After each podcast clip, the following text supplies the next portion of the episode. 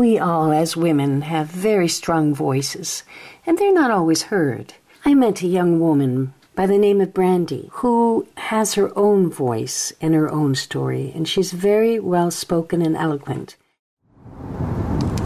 Well, help us understand what it is that used to be called Asperger's, but it's now called high functioning. Yes.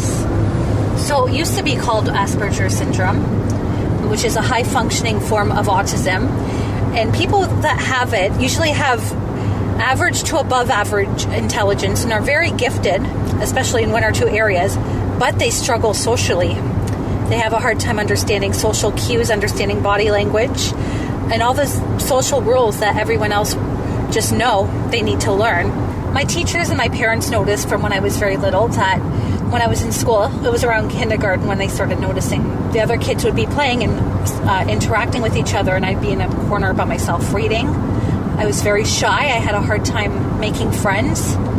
I was an easy target for bullying because of that, and it got in the way of just knowing what was appropriate and what wasn't. And one thing that was especially confusing for me when I hit puberty. I was curious about different things. I had all these questions. The thing that did not help either was it was just off topic, especially with my, you know, with my parents.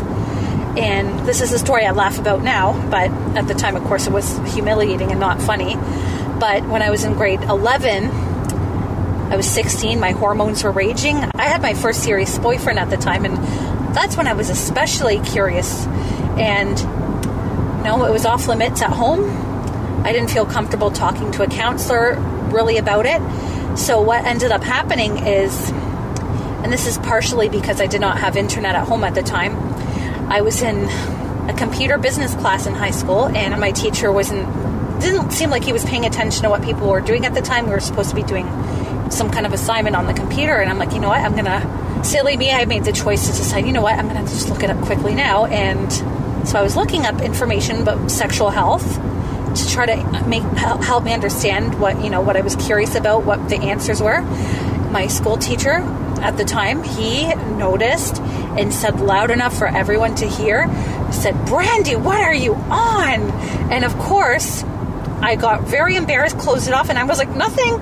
So a conduct report was written. At the end of the day, I was called to the principal's office. The vice principal, who was very strict lady that was there at the time, stood outside her office, had her hands on her hips, and motioned with her finger, like, you better get over here right now, of course, without saying it. Anyway, so she called me to her office. She flipped, she yelled at me.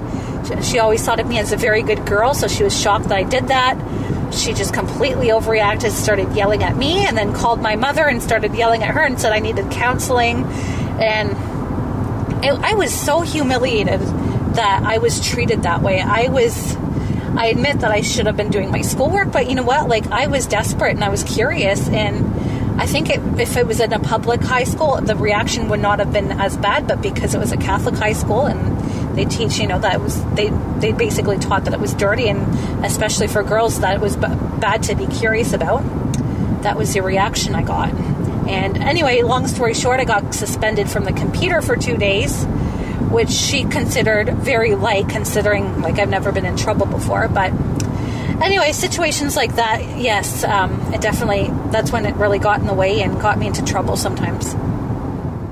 Brandy is a very young, strong woman and very bright and very wise and we hope that she will continue to speak out about her particular challenges and how she adapts living in a society that traditionally doesn't hear a woman's full voice. Thank you for listening today. This is Tina Asante.